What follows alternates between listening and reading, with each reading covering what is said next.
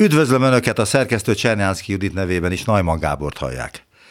David Pressmont présembernek nevezte Orbán Viktor, és még tovább játszva a nevével azon is jókat kuncogott, hogy belőle aztán nem tud kipréselni semmit se. Hiába hívják présembernek.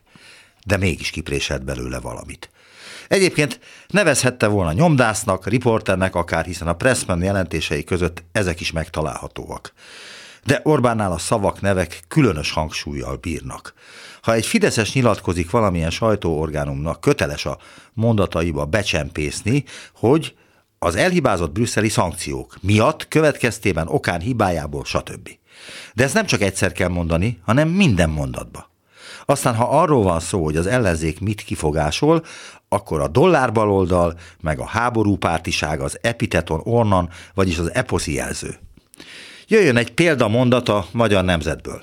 Szinte napról napra újabb fejlemények látnak napvilágot a guruló dollárok ügyről, miután nemrég a kettős gazdálkodás gyanúja is felmerült a dollár baloldalon.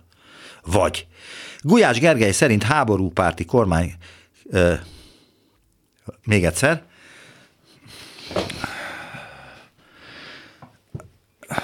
Jó, onnan nem innen mondom, onnan, hogy aztán, ha arról van szó, hogy az ellenzék mit kifogásol, akkor a dollárbaloldal, meg a háborúpártiság, az epiteton ornans, vagyis az eposzi jelző.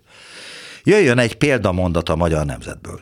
Szinte napról napra újabb fejlemények látnak napvilágot a guruló dollárok ügyről, miután nemrég a kettős gazdálkodás gyanúja is felmerült a dollár baloldalon. Vagy Gulyás Gergely szerint háború párti kampány kiplakátolni, hogy ruszkik haza. Úgy tűnik a szembesítés eredménytelen, pedig csak emlékeztetni szeretne a plakát arra az időre, amikor még ebben egyetértettek a magyarországi pártok. Mindegyik párt. De az elhibázott brüsszeli szankciók a sláger. Mindenről azt tehet. A magas inflációról, a pedagógusok elmaradt béremeléséről, az élelmiszerárak emelkedéséről, és ha kitör a harmadik világháború, arról is. Európa nem volt felkészülve arra, hogy az erőltetett brüsszeli szankciókkal szinte egy pillanat alatt leváljon az orosz energiáról. A rezsivédelem sokakat óv meg attól, hogy ne tudják befizetni a számláikat, mondta az Origónak adott interjúban Konc Zsófia, az Energiaügyi Minisztérium parlamenti államtitkára.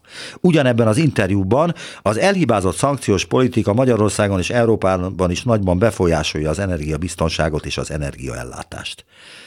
Mencer Tamás külügyi államtitkár a baloldal nemet mondott a békepárti határozatra, amivel bizonyították, hogy képesek a dollárokért szembe menni a magyar emberek érdekével. Nem állítom, hogy teljesen alaptalan lenne azzal vádolni az ellenzéket, pontosabban az ellenzék egy részét, hogy elfogadott volna a dollárokat a tavalyi kampányában. Állítólag 3-4 milliárd forintnyi dollárról van szó, amit Márkiza is elismer, de a Fidesznél 100 milliárdokat használtak fel a választási kampányukra, adófizetői pénzeket.